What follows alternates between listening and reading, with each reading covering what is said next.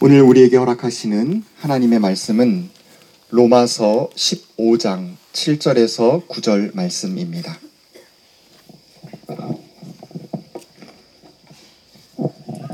그러므로 그리스도께서 하나님의 영광을 드러내시려고 여러분을 받아들이신 것과 같이 여러분도 서로 받아들이십시오. 내가 말하는 것은 이러합니다. 그리스도께서는 하나님의 진실하심을 드러내시려고 할례를 받은 사람의 종이 되셨으니 그것은 하나님께서 조상에게 주신 약속들을 확정하시고 이방 사람들도 극률이 여기심을 받아서 하나님께 영광을 돌리게 하시려고 한 것입니다. 기록된 바 그러므로 내가 이방 사람들 가운데서 주님께 찬양을 드리며 주님의 이름을 찬미합니다 한 것과 같습니다. 이는 하나님의 말씀입니다.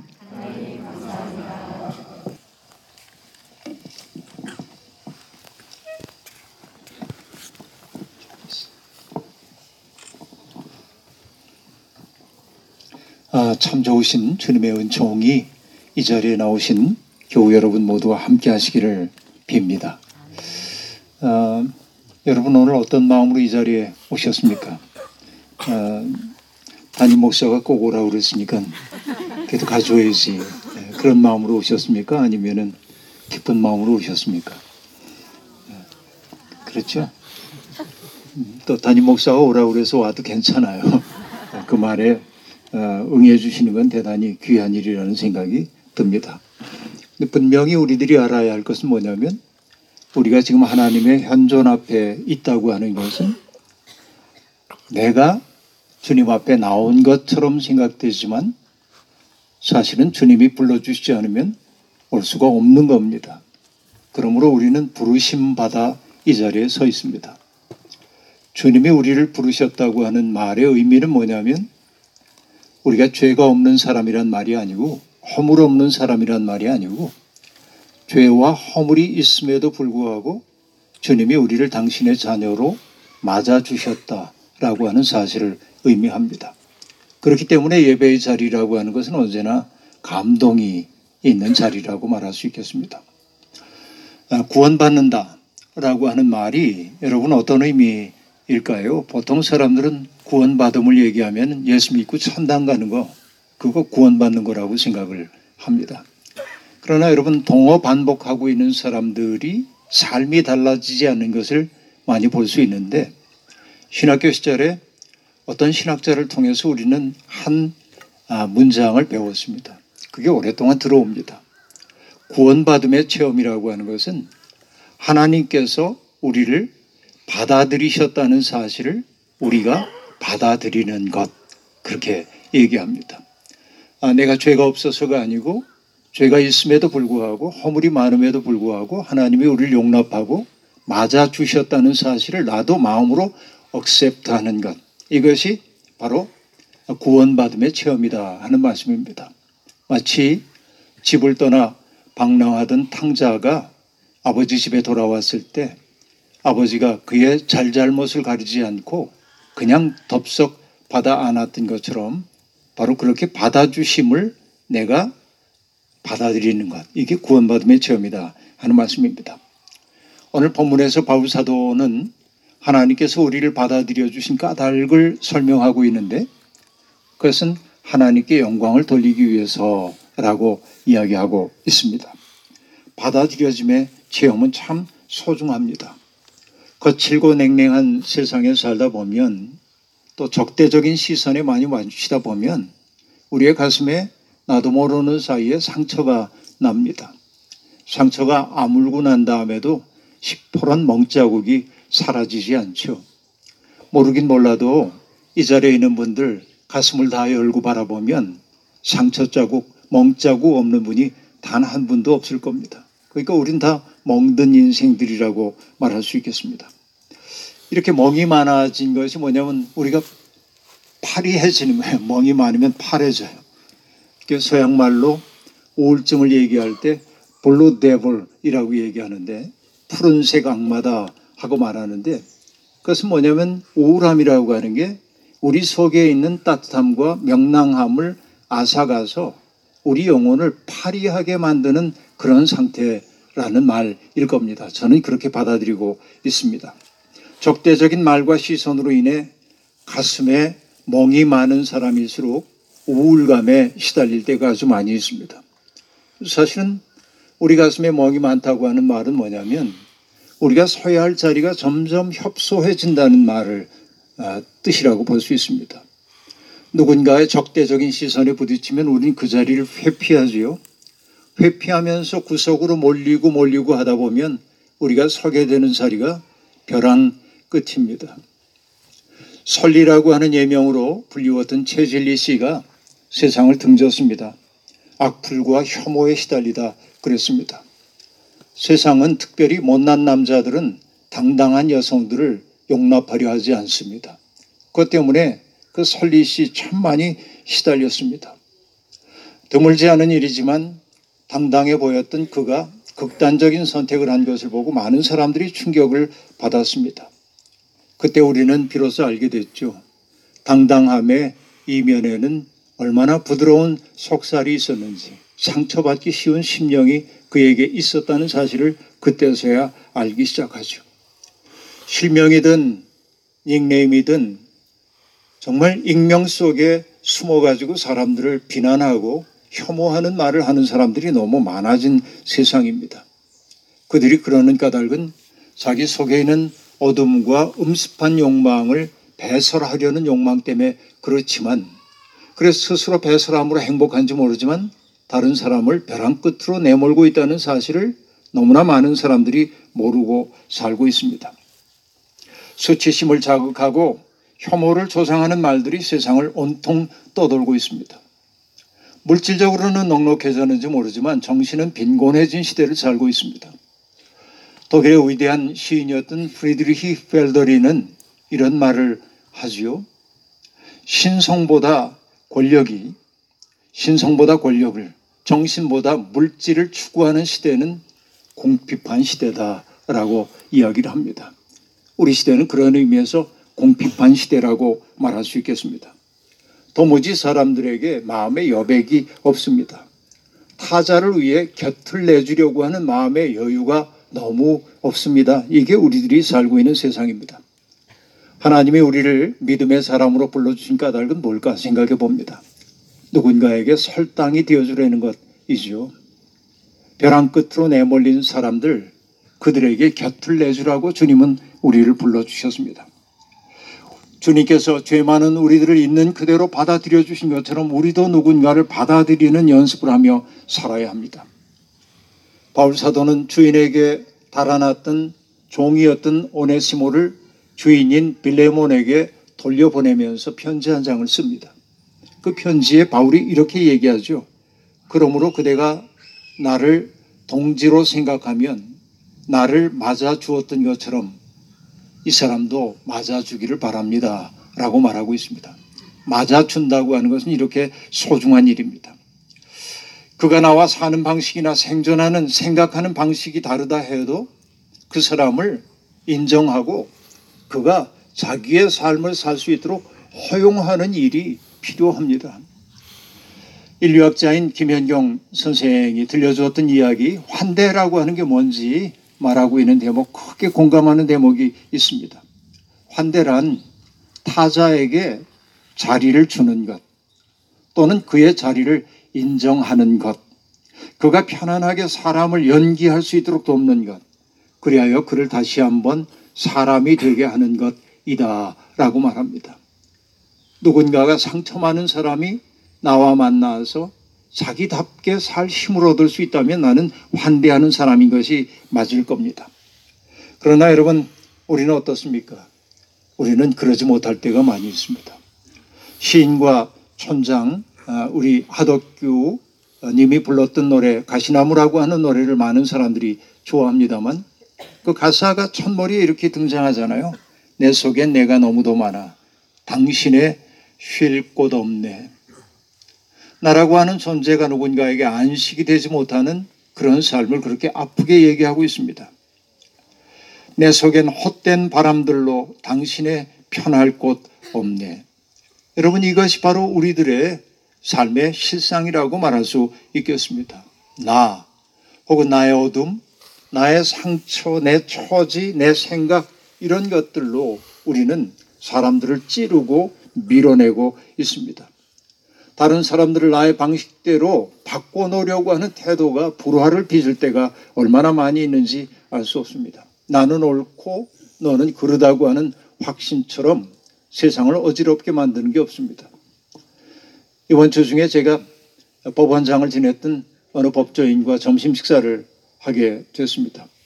어, 오랫동안 만나왔던 관계이기 때문에 그래서 다정한 얘기들을 주고받고 그러다가 이런 얘기가 나왔습니다.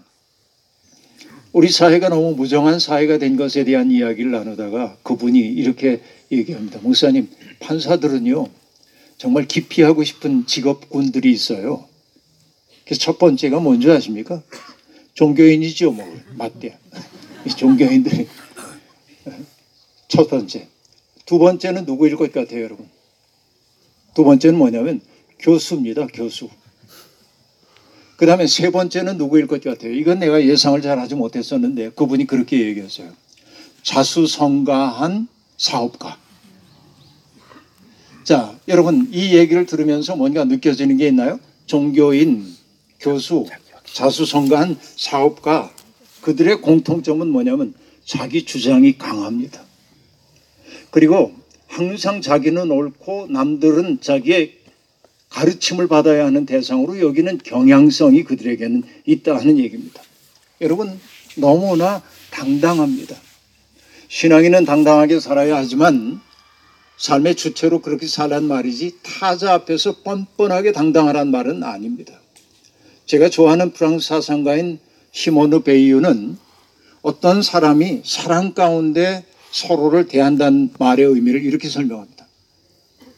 한 단어로 얘기하는데 영어로는 hesitation인데 그게 뭐냐면 머뭇거림 이란 얘기입니다. 여러분 너무 함부로 대하지 말고 내 멋대로 사람들을 대하지 말고 머뭇거림의 태도로 사람을 대하는 것이 사랑이랍니다. 머뭇거림이라는 것은 결단성 있게 딱 잘라서 하지 못하고 주저하는 태도를 말합니다. 사람을 대할 때 서슴없이 판단하고 내 멋대로 그를 재단하는 일이 폭력입니다. 그렇죠? 그러니까 우리가 낯선 장소에 가면은 문턱을 넘는 순간 낯선 세계를 들여다보기 위해서 쭈뼛거리는 것처럼 여러분 우리들이 낯선 사람과 만나든 혹은 익숙한 사람과 만나더라도 조금은 머뭇거리는 태도로 그를 지켜봐주는 여유가 필요한데 우린 너무 그 여유 없이 살고 있다. 이런 얘기인 것입니다. 여러분 이 때문에 세상이 난장판이 되었습니다. 교회란 받아들임을 연습하는 곳이어야만 합니다. 아담이 죄를 짓고 나무 뒤에 숨었을 때 주님이 찾아오고 있어서 묻죠. 내가 어디 있느냐?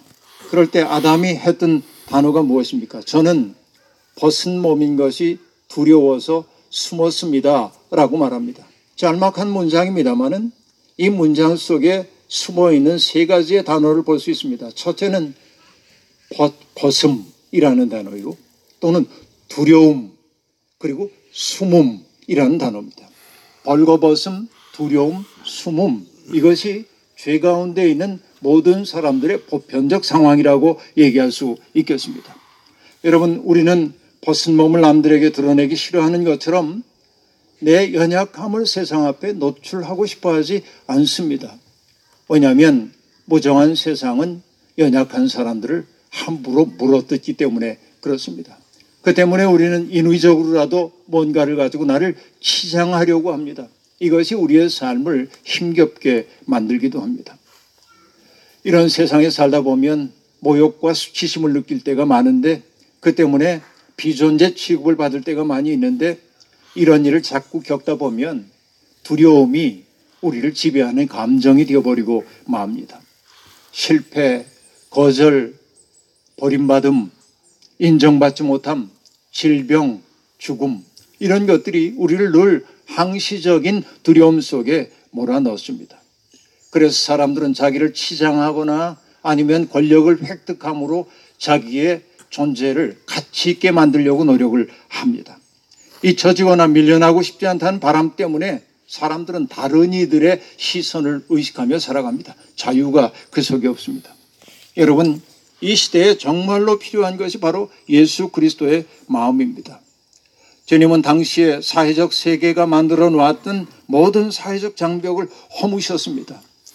장벽을 허물기 위해 특별한 프로그램을 진행한 것이 아니라 장벽을 허무는 도구는 당신 앞에 현존하여 있는 사람 하나하나를 하나님이 보내주신 존귀한 존재로 대하는 사랑의 마음이었습니다. 주님은 잔뜩 주눅 들어 살고 있는 사람들 곁에 다가가 그들이 얼마나 소중한 존재인지를 느끼게 해 주었던 것입니다.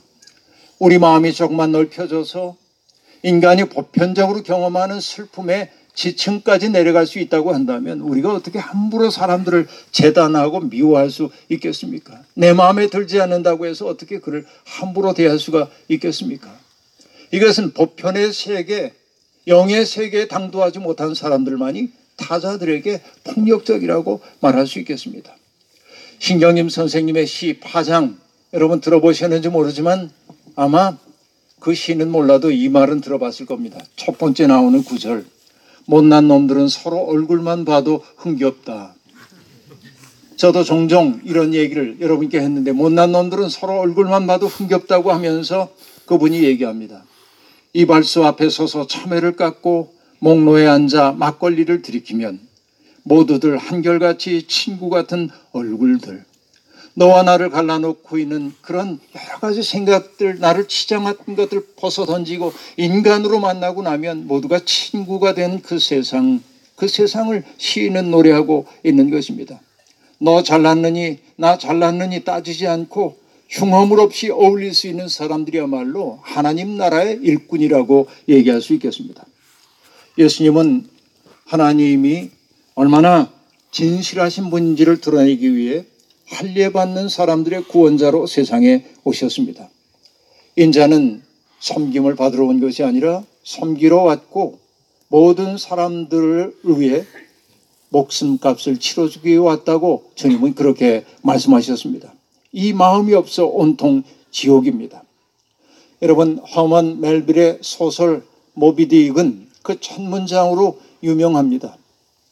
Call me Ishmael 이란 문장인데요. 번역하자면 나를 이슈마엘이라고 불러다오 혹은 나를 이슈마엘이라고 해둡시다 정도일 겁니다. 이 문장은 소설에서 매우 중요한 문장입니다. 이슈마엘이란 그 사람은 지갑에 돈이 다 떨어지고 동전 한 푼 남아있지 않았습니다. 육지에는 흥미를 끌만한 것이 하나도 없었기 때문에 그는 배를 탔다고 고백합니다. 그런데 그는 자기를 분명하게 인식하고 있습니다. 나는 사람들에게 뭔가를 지시하고 사람들을 강요하는 선장이 아니야. 나는 뱃삭을 내고 뭔가를 요구하는 손님도 아니야. 나는 뭐냐면 일하기 위해 이 배를 탄 선원이다. 라고 하는 사실을 그는 명심하고 있습니다. 그래서 이 소설에서 매우 중요한 문장이 뭐냐면 나는 언제나 일개의 선원으로서 바다에 나간다. 라고 하는 말입니다. 오늘 우리가 이 하나님 나라의 바다에 초대받은 것은 선장처럼 누군가에게 지시하기 위한 것 아니고 손님처럼 뭔가를 요구하기 위한 것 아니고 선원처럼 하나님 나라 일하라고 우리는 그렇게 부름받았다는 말씀입니다. 자기가 누구인지를 알고 살 때 비애가 적습니다. 예수님은 우리를 바로 그런 사랑의 길로 초대하셨습니다. 선장처럼 지시하고 승객처럼 뭔가를 요구하는 사람이 많아질 때 공동체는 분란에 휩싸이게 됩니다. 여러분 모두 선원으로 부름받았음을 잊지 말기를 바랍니다. 바울 사도는 주님이 그렇게 할례받은 사람의 종이 되시고 그것을 통해서 이방인에게까지 하나님의 극률하심을 전함으로 하나님께 영광 돌리도록 하는 것이 하나님의 구원 계획임을 나타내고 있습니다. 주님은 자신을 선물로 내주신 분입니다. 우리도 진정 믿는 사람이라고 한다면 우리 자신을 누군가에게 선물로 줄 수 있는 사람이 되어야 합니다. 어젠지 그저께인지 이어령 교수께서 어느 신문하고 인터뷰를 한 것을 보았습니다. 그 인터뷰에서 이어령 교수 85세인가요? 이어령 교수가 이렇게 얘기합니다. 지성의 종착점은 영성입니다. 라고 말합니다. 그리고 이렇게 얘기합니다. 지성은 자기가 한 일이지만 영성이란 자기가 모든 것을 받았음을 깨닫는 것입니다. 이렇게 얘기합니다. 그러니까 여러분 인생이 깊어진다고 하는 것은 뭘 의미합니까? 내가 뭔가를 획득해서 하는 게 아니라 내가 누리고 살고 있는 모든 것들이 받은 것임을 알아차리고 고마워하며 사는 것이 진정한 영성이다. 저는 이 얘기에 깊이 공감하고 있습니다. 거저 받았으니 우리도 거저 주며 살아야 합니다.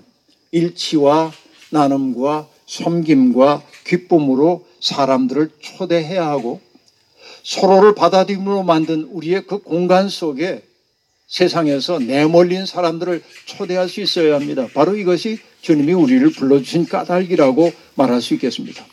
여러분, 오늘은 연습하는 날입니다. 오늘 만나는 모든 사람들 만나거든 뭐 이런 인간이 다 있어 이런 표정 짓지 말고 여러분 정말 따뜻하게 맞아들이고 다정하게 인사 나누고 내가 당신 곁에 있다는 사실, 당신이 내 곁에 있다는 사실이 참 행복하다는 내색을 하며 하루를 보내시기를 바랍니다. 그래서 서로가 환대받고 있다는 사실을 느낄 수 있도록 만들어주므로 우리 공동체가 더 아름답게 지어지는 복된 날이 되길 바랍니다. 주님은 그런 우리의 실천을 통해 아름다운 세상 이루어 가실 겁니다. 오늘 하루 주님의 은총 속에 흠뻑 젖어 들어가서 여러분의 마음, 냉랭하던 마음 속에 노란색과 빨간색의 물감으로 붉게 물드는 복된 날이 되기를 주의 이름으로 축원합니다. 잠시 거듭의 기도 드리겠습니다. 자비로우신 하나님, 오늘 하나님 앞에 진실한 마음으로 예배를 드린 모든 사람들, 그들은 주님이 부르셨기에 이 자리에 있고 주님이 받아들이셨기에 하나님 나라의 백성이 되었습니다. 하나님 우리도 마음을 열고 서로를 따뜻하게 환대할 줄 아는 참 사람들이 되도록 도와주옵소서. 우리끼리만 행복한 사람 아니라 우리가 연 이 따뜻한 공간에 세상에 내몰린 사람들을 맞아들이게 도와주시고 그들이 환대받고 있음을 느껴 삶의 의욕을 되찾는 일에 우리를 사용하여 주시옵소서. 오늘 하루 동안 주께서 우리와 함께 하심을 비우며 예수님의 이름으로 기도하옵나이다. 아멘.